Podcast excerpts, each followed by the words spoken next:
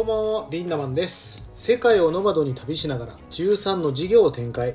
400名が集うオンラインサロンの運営なんかもしています。このチャンネルでは日々のライフスタイルをより良くしていくライフハックなコツや情報をお届けしています。え昨日はですね福岡であの大切なね友達の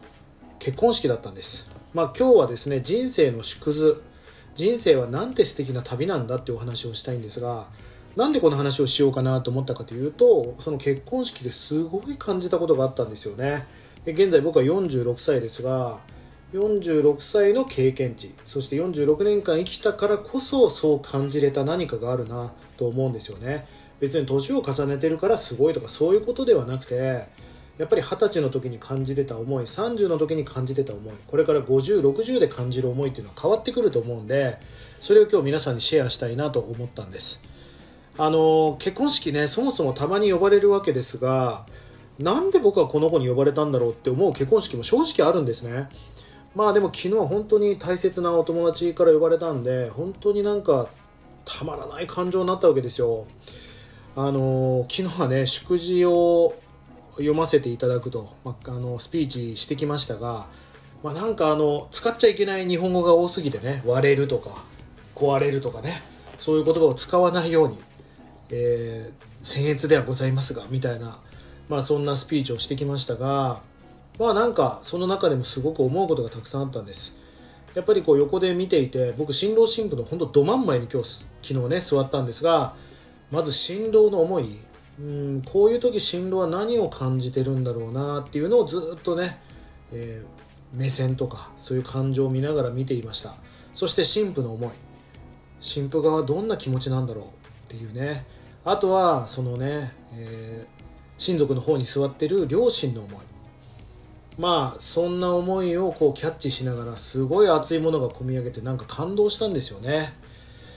まあ、今日のテーマはそれにインスパイアされたことを話したいなと思うんですが人生って本当に本当に本当に素敵な旅だなというお話をしていきたいと思います。まあ僕自身も正直ね10代20代マジで頑張ったんですよ。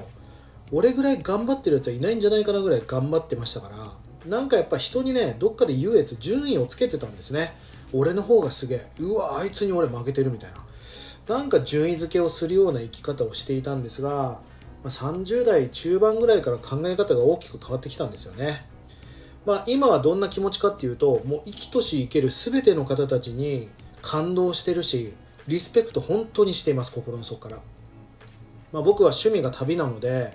現在50カ国150以上の世界遺産を回りました。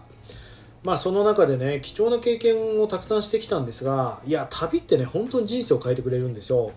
その中でも北海道の知床という自然文化遺産があるんですが知床はおすすめですよ。ヒグマがあの森の中に300頭生息していたり、え海の方に行けば鮭があり上の方に行けば山ぶどうがあるみたいな。もう熊からしたら食料の宝庫ですよね。あとねびっくりしたのは熊さんってあの冬眠するんですね。でお母さんが冬眠をしてる間に勝手に子供が生まれるんです。お母さん寝てるんですよ。だから子供は勝手に穴蔵の中でおっぱいを勝手に探して勝手に飲むわけですよ。まあそんなね自然が最高のセミナーだなって教えてくれた知床なんですがあのそうそう。でねそこで僕ね感じたことがあるんですよ。でそれは何かっていうとあの鮭を見たんですね。まあ鮭っていうのはあの川あの海をね2年ぐらい回遊してで上がってくるわけですよ。でその海から川に戻ってきてそしてなんか滝みたいなものを逆流してね登っていくわけです。で最後ねもうそのイクラを産んでそこにオスが精子をかけて朽ち果てていくわけですよ。もう鱗もボロボロだしで上ではねトンビとかタカみたいのが飛んでいてもう朽ち果てた鮭を食べに来ようとしていると。まあ、まさに食物連鎖が見れるんですが僕はその光景を目の当たりにしてどう思ったかっていうと鮭って何のために生きてるのかなっていう。ただ2年間海を泳いでそしてただ卵を産みに帰ってきてそして体がボロボロになって死んでいく。それを最後ねトンビに食べられるみたいな。なんか意味あんのかなとは思ったんですが僕ちょうどすごい敏腕なガイドをつけてましたんでガイドの人に聞いたんですね。鮭って何のために生きてるんですかねって聞いたらそのガイドが深いこと言ってたんです。それはね命をつなぐためですと言ったんですね。なんか当時ちょっと分かんなかった正直ピンとこなかったんだけど今振り返った時に命をつなぐことかとだとすれば僕らは人間なので鮭よりも50年ぐらい人生長いですがそれが長くなっただけで基本的な部分は同じだなと思ったんですねまあそれに w i f i だったり仮想通貨だったり、えー、資産運用だったりアルバイトだったりいろんな価値観が人間にしかない面白い価値観はあるにしても基本的生物って考えた時に同じだなと思ったんですよね。ということは人間というのは命をつないでいく紡いでいくことが人の重要な仕事の一つなんじゃないかなって思ったことがあります。一見意味がないように思うことですよね。ただ泳いで帰ってきて卵を産んで死ぬわけですから。でもその意味がないと思うことに意味があるんじゃないかなと僕はその時に思いました。まあそう考えたらさ全ての人間その人たちには全てドラマがあるじゃないですか。それを想像しただけで感動できるし例えば何昔だったらサラリーマンちょっとバカにしてましたけどもその人も一生懸命お仕事されて朝通勤電車に乗って上司に怒られてそこで成長してってで家族を作ってお父さんになってっていうのを想像した時になんか胸が熱くなる何かがあるなと思うんですよね。そう考えるとお金があるかないかなんかぶっちゃけどうでもいいじゃないですか豊かだとか豊かじゃないとかそんなこともどうでもいいと思うんですよね一回しかない人生どれだけ充実して人生を送ったかの方が重要じゃないかなと思います。全ての人たちが織りなすドラマっていうのは本当に素敵だし各々に素敵な映画のようなストーリーがあるわけですよ。というかそう思えるような僕が自分になったのかもしれません。いやなんかこれは詩人のようにかっこつけてんじゃなくて、まあ、今回結婚式にインスパイアされて改めてやっぱそう思ったわけですよね。うん。いや全ての人の人生は素敵だなと思いました、まあ、だけど綺麗事ばっかり言ってられないわけです。大切なことは思い出を増やすためには経済力も必要ですよね。ディズニーランドに行くにもチケットがいる。旅をするにもチケット代がかかる。